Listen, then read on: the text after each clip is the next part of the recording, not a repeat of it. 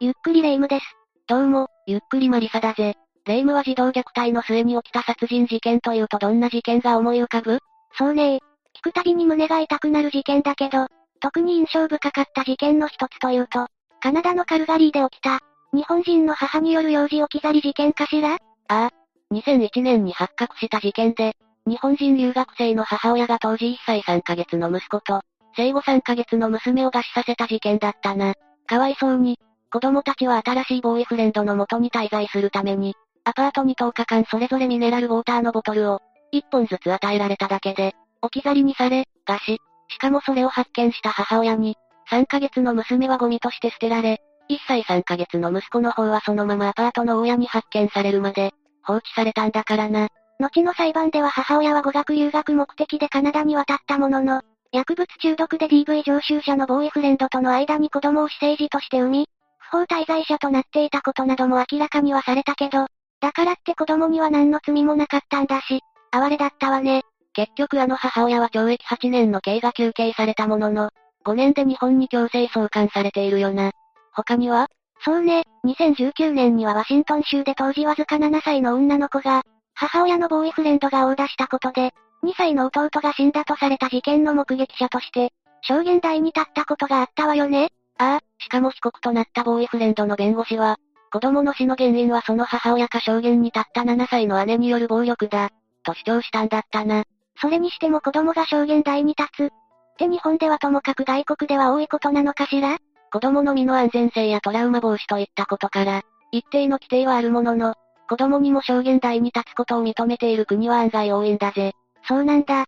でもその証言の信憑性をめぐって裁判の行方が決まるとしたら、子供には重責すぎないかしら？まさに、そういった問題を含んだ事件が2007年、アメリカフロリダ州で発生したんだぜ。そうなの？ぜひ詳しく知りたいわ。というわけで今回は、アドリアナ・ハット歴史事件について紹介するぜ。それじゃ、ゆっくりしていってね。まずは事件が発生した2007年8月8日の時点に遡るとするぜ。事件が発生したのはアメリカフロリダ州だったのよね？ああ。だけどフロリダと聞いて、一般的にイメージする海辺の町ではなく、アラバマ州との州境に面した、人口400人足らずの小さなコミュニティなんだ。当時27歳のシングルマザーだったアマンダ・ルイスは、町の質素な家で彼女の6歳の息子と、7歳の娘と一緒に暮らしていたんだ。息子と娘の二人と息子の名前は AJ、娘の名前はアドリアナ。この二人は F 指定なんだ。え？年子で？ああ、しかし、母親のルイスに言わせると、彼女たちの暮らしはとても穏やかで幸せなものだったんだ。母親のアマンダは近くの老人ホームで看護助手として働き、生活を支えていた。そして2007年8月8日、その日は夜勤明けだったため、帰宅したアマンダはアニメを見ている。子供たちの傍らで昼寝をしていたんだ。夜勤明けなら無理もないわね。だけど、8月のフロリダなら暑かったんじゃないの？ああ。当日は気温が37度を超える暑い日で、9月からの新学期に備えて学用品を買いに行く予定があったんだが、子供たちは、それよりもプールで水遊びをしたがったんだ。え、家にプールがあるの？ああ。後から設置するタイプのプールなんだけどな。しかし、母親のアマンダは子供たちに、今日はダメ。出かける用意をしなくてはいけないでしょ。と言い聞かせたんだ。そこで子供たちは、アマンダが準備する間、ものの10分ほど外で遊ぼうとした。問題のプールは庭にある深さ1.2メートルほどのプールで、普段は納屋にしまわれている。はしごを使わなくてはいけないこともあり、大人が監視していない時に、子供だけでプールに入ることは禁止されていたんだ。それは無理もないわね。1.2メートルと言ったらアメリカの子供の平均身長で言っても、6歳の身長とほぼ同じだから、そこに足をつけたら息ができない可能性があるもの。すると家の中で支度をしていたアマンダに向かって、外にいた AJ が、ママ、アドリアナがプールの中にいるよ、と告げたんだ。プールの中にいる？どういうこと？それを聞いたアマンダは最初、アドリアナがプールのそばにいるという意味だと思って、わかったわ。家に入るように言ってちょうだい。と返事をした。それで？しかし立ち上がって AJ の姿を裏口から見た。アマンダの目に飛び込んできたのは、AJ がプールのそばで、アドリアナを掴もうとするかのように、手を伸ばしているところだったんだ。それを見た瞬間、アマンダは家から走り出てプールのそばに駆けつけた。だが、その時アマンダが目にしたのは、うつ伏せに浮かんでいる娘の姿だった。しかもその体や顔は、すでに青や紫色に変わっていたんだ。なんてこと、アマンダはどうしたの？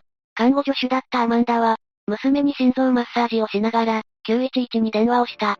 すぐに救急車をよこして、娘がプールに落ちたの、息をしていないのよ。とアマンダが電話で訴えている音声が、記録されているんだぜ。唇は紫色なの、どうしたらいいの？鼻からも水が出てきてるわ、お願い、早く救急車を、と叫ぶ声が。母親としては無理もないわ。やがて救急隊が駆けつけたんだが、田舎町ということもあり、防災ヘリで医療体制の整った総合病院に運ばれたんだ。アドリアナの容体はどうなったの？搬送先の女医によると、医療スタッフはアドリアナの命を救うべく、2時間近く懸命に処置。一旦は脈拍が戻ったものの、午後5時5分、アドリアナは亡くなったんだ。ショックだったでしょうね。母親のアマンダも弟の AJ も。アマンダは後にその時のことを、私は娘を抱きしめ、キスしました。なぜなら、私は分かっていたのです。それが、それが私が娘を見る最後だと分かっていたのです。私の娘は言ってしまったのです。私は本当に本当に娘と変わってやりたかった。と振り返っているんだぜ。辛い別れね。ああ。ところで警察当局は当初、アドリアナの死は悲劇的で単純な事故だと判断していたんだ。母親のアマンダからの緊急通報を、最初に受けた消防署の所長も、おそらくアドリアナはプールのそばに近寄りすぎたんだ。それで水の中に落ち、頭を打ったんだろう。と語った。また、現場の検証をした地元警察も、おかしな点は何もなかった。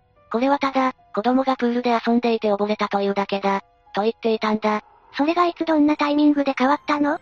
事件が起きて数時間後、警察は、もしかして自分たちの見立ては間違っていたのか、と疑念を抱き始めた。そのきっかけとなったのは、この事件の唯一の目撃者の証言があったからなんだ。唯一の目撃者って、あの場にいたのは母親のアマンダと被害者のアドリアナ、弟の AJ だけよねまさか、そう、そのまさかなんだ。この時の AJ の証言はビデオ録画されているんだが、その中で AJ は、ママはお姉ちゃんの頭を水に沈めたんだ、と語っているんだ。アマンダが、娘のアドリアナの頭を水に。AJ は母親のアマンダがそんな行動に出た理由を、お姉ちゃんがいたずらで家の中に、ガラス窓用のクリーナーをスプレーしたから、ママが怒ったんだ。お姉ちゃんはママを怒らせると思わずに、そんなことをしでかしたんだけど、ママは激怒してお姉ちゃんをプールに投げ入れたんだよ。と語ったんだ。なんとも衝撃的な話だわ。それで警察はどうしたの ?AJ の話を聞いた警察は、大至急特別な訓練を受けた児童保護プログラムの、専門家チームの派遣を要請。そのチームメンバーにも AJ は同様の話をしたそうだ。それじゃ警察はそこから本格的に捜査を開始したっていうわけ？それがそうとも言えないんだ。実は AJ の証言はそれ以降、何度も変わっているんだ。例えばある時はアマンダはアドリアナを地元の公園に行かせて、その後を車で追跡した後に、アドリアナを沈めたと証言しているんだ。さらには、僕は実際の犯行現場は見ていないんだよ。と言ったりもしているんだぜ。何それ？一体何が真実なの？しかし、警察はそうした AJ の話の矛盾点は、ひとまず棚上げして捜査を本格化させたんだ。そしてその一環として、改めて母親アマンダと娘アドリアナの親子関係が調査されたんだ。それによると、まず警察は娘のアドリアナが以前に、注意欠陥多動性障害と診断されていることを突き止めたそうだ。アドリアナは当時もうね書の癖が治らず、そのことを問われた母のアマンダは、娘のアドリアナとの生活は、毎日が大変な騒動だったということを認めたんだ。だけど、それはシングルマザーとして、働きながら一人で子育てしてる以上、正直な気持ちじゃないかしら？実は母親のアマンダは娘のアドリアナが生後6ヶ月の頃、周平の任務に就くために数ヶ月アドリアナを、彼女の家族に預けていたんだ。そのために、アドリアナとの間に、親子としての絆を構築しにくかった、ということもあった。こうした指摘に対してアマンダは、年月を重ねるうちに、アドリアナとの関係も改善されていっていた。私はアドリアナを慈しみ、娘を守ってやりたかった、と供述しているんだぜ。しかし、再度アマンダの家の家宅捜索に入った警察は、子供部屋には尿の匂いが染みついており、家の中には子供のおもちゃ一つないことに気づいたんだ。え、まだ6歳と7歳の子供でしょ？おもちゃが見当たらないなんて、おかしいわ。だよな。しかし、この警察の指摘に対して母親のアマンダは、おもちゃはもちろんあるが、最近子供たちが子供部屋を散らかしていたので、罰として悩みしまった。子供たちがおもちゃを取り上げられていたのはせいぜい一週間だ。と証言。しかし、警察がその納屋を調べても、おもちゃは見当たらなかった。ということはアマンダが嘘をついているということ？さらに、娘アドリアナが搬送された。警察の心象をさらに悪化させたんだ。そのスタッフが言うには、私がアマンダに娘さんの容体を伝え、何か質問はないかと聞いたとき、アマンダはねえ、自動販売機はどこ？って聞いてきたんですよ。ということらしいんだ。ちょっとそれは、さらに同じスタッフが、アドリアナが亡くなったと告げた時の、アマンダの態度に対して、アマンダは泣きませんでしたね。そして何の感情も見せませんでしたよ。7歳の娘が亡くなったと聞かされた母親が、普通は見せるのではないかというようなことは何もね、とも証言した。医療現場でそういう母親たちを、ある意味見慣れているスタッフの目から見ても、アマンダのリアクションは変だった、ということね。もっともアマンダの家族に言わせると、もともとアマンダはあまり感情的になることがない性格で、彼女をよく知る人間からすると、別におかしなことではない。そうだ。さらにアマンダの弁護士に言わせれば、アマンダの真の感情は911に通報した時の、録音を聞けばよくわかること。もしあれが演技だというなら、アマンダはアカデミー賞に21回ノミネートされている、メリル・ストリープ並みの演技力の持ち主だ、ということらしい。その後、アマンダは警察でのポリグラフ検査を受け、これにパスし私は娘を殺してなどいないと主張した。ポリグラフ検査って、いわゆる嘘発見器テストのことよね？ああ。しかしアマンダの弁護士に言わせれば、この検査の結果がどうであろうと、警察はすでにアマンダは娘殺しで有罪であり、警察にはそれを立証できる唯一無二の証言者がいる、と確信していたそうだ。つまりそれが息子の AJ ということね。こうした中、ついにアマンダは娘アドリアナの殺人犯として逮捕され、第一級殺人犯として起訴されたんだ。起訴にあたり、アマンダには司法取引に応じれば、10年の刑にするという話が検察から持ちかけられたそうだが、彼女はこれを、私は自分がやってもいない罪を認めて、刑を軽くするようなことには同意しない、と拒否。そうして迎えた2008年2月に始まった裁判において、争点となったのは当然 AJ の証言だったんだ。それは当然だろうけど、法廷の場には母親のアマンダもいるのよねそんなところで証言できるの？母親のアマンダに言わせれば、それはとても耐え難い時間だった。息子が目の前にいるのに、私は息子をハグすることも、息子と言葉を交わすことも許されなかったんだ。しかし、AJ が証言を始めた時、驚くべきことが起きたんだ。何が起きたというの？最初アマンダの弁護士と話し始めた AJ は、自分の母親であるアマンダのことを認識できなかったんだ。AJ の真正面にアマンダは座っていたのに、弁護士の質問に対して、ママはこの場にはいない、ママは牢獄にいる、と答えたんだ。ええ。でも AJ がアマンダと引き離されてから裁判までは、たかだか7ヶ月くらいでしょそれで自分の母親が認識できないってどういうこと？しかも、AJ の記憶力と認識力が、裁判の行方を左右すると言ってもいいくらい重要なのに、この事態を前に、検察官は AJ にアマンダがそこにいることを指摘。それで AJ はようやく母親がそこにいる、と認識した。しかしその後の証言でも、AJ はきちんとしたことを証言することはできなかったんだ。例えば AJ は一度は彼が描いたという、犯罪現場の絵をアマンダに見せながら、ママが姉さんを殺したと言ったものの、犯罪行為が行われていた間、AJ がどこにいたのかを証言することはできなかったし、アドリアナはプールの外で溺れた、と言ってみたり、どうやってアドリアナが溺れたのかは知らない、と言ったり、ついには、アドリアナはプールに浮かんだ虫を、取ろうとして自分でプールに入った、と言ったりしたんだぜ。はぁ、あ、いくら子供の証言だとしても、尻滅裂すぎない。この事態を前にしてアマンダの弁護士は、ご覧ください。AJ は何が起こったのか尋ねられるたびに、毎回異なる答えを話しましたよ。と述べたんだ。しかしそれに対して検察は、AJ はそれ以外に当日に何が起きたかについて27項目も証言し、それらは裏付けが取れている。それに AJ はアマンダに疑惑が向けられることになった。唯一の証言者というわけじゃない。と言ったんだ。唯一じゃない？どういうこと？その検察官の言葉を裏付けるように、検察側はアマンダとアドリアナ親子の関係性を証言させるために、実に30人もの証人を法廷に召喚したんだ。30人どういう人たちが呼ばれたの？主にアマンダの働いていた老人ホームの同僚や元同僚たちで、彼らは次々に、アマンダがいかに娘のアドリアナを、疎ましく思っていたかを証言した。例えばどんなことを？事件の3ヶ月前頃、アマンダは新車をローンを組んで購入したそうなんだが、アドリアナはその車に油性ペンで落書きをしたそうなんだ。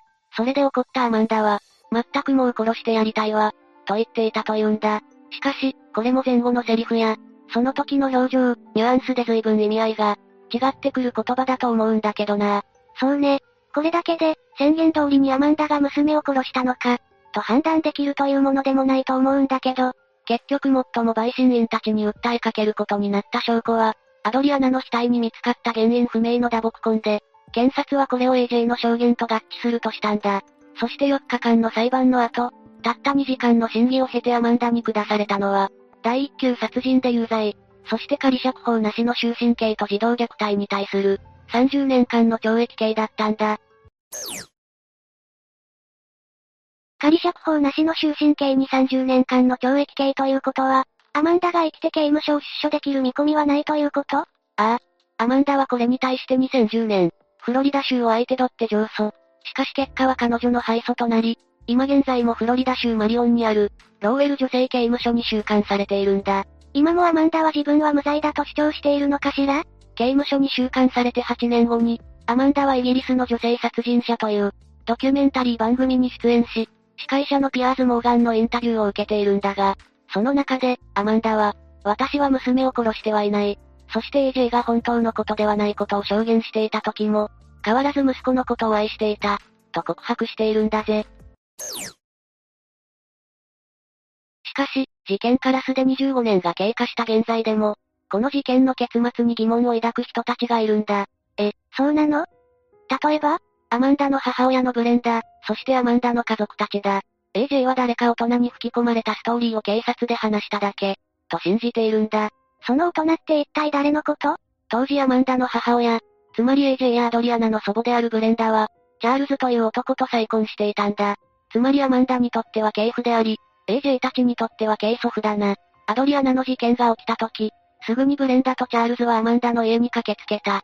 そしてチャールズは病院に行ったアマンダの代わりに AJ の面倒を見ようと、彼らの家に連れて行き、二人きりでしばらく過ごしていたんだ。その後アドリアナが亡くなり、警察に事情を聞かれた AJ が、ママがお姉ちゃんをプールに沈めた、という話を始めたのよね。ということは、その二人きりでいた時間にチャールズが AJ にその話を吹き込んだ、と疑っているということ？ああ。そしてアマンダの母ブレンダに言わせれば、チャールズにはそんな嘘を、AJ に吹き込む動機があるというんだ。一体、どんな動機があるというの？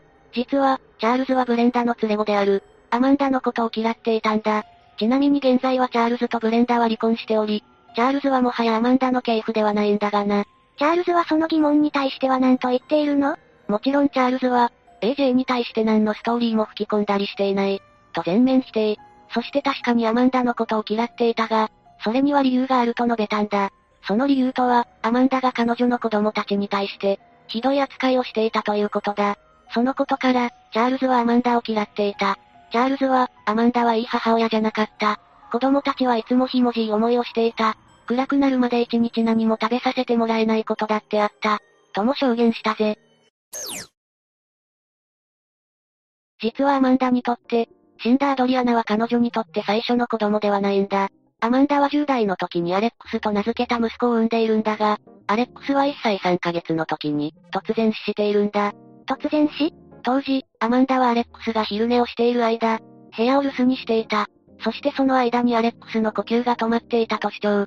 解剖でも乳幼児突然死症候群だったのではと診断されていたそうなんだが、今回アドリアナまで亡くなったことで、アレックスの死にもアマンダは関係していたのではないのかと疑う人たちが現れたんだ。事実、アマンダの事件を担当した検察官も、アレックスの死を知った時、私たちはそれが何かの示唆ではと考えた。と答えているんだぜ。その結果、アマンダは終身刑になったわけだけど、母親に重罪を下す要因となった。息子の AJ は今はどうしているのかしら？現在 AJ は22歳あるいは23歳になっているはずだが、アマンダが終身刑になり、AJ の親権をどうするかという問題になった時、当然ブレンダたちは AJ を自分たちが養育しようとしたらしい。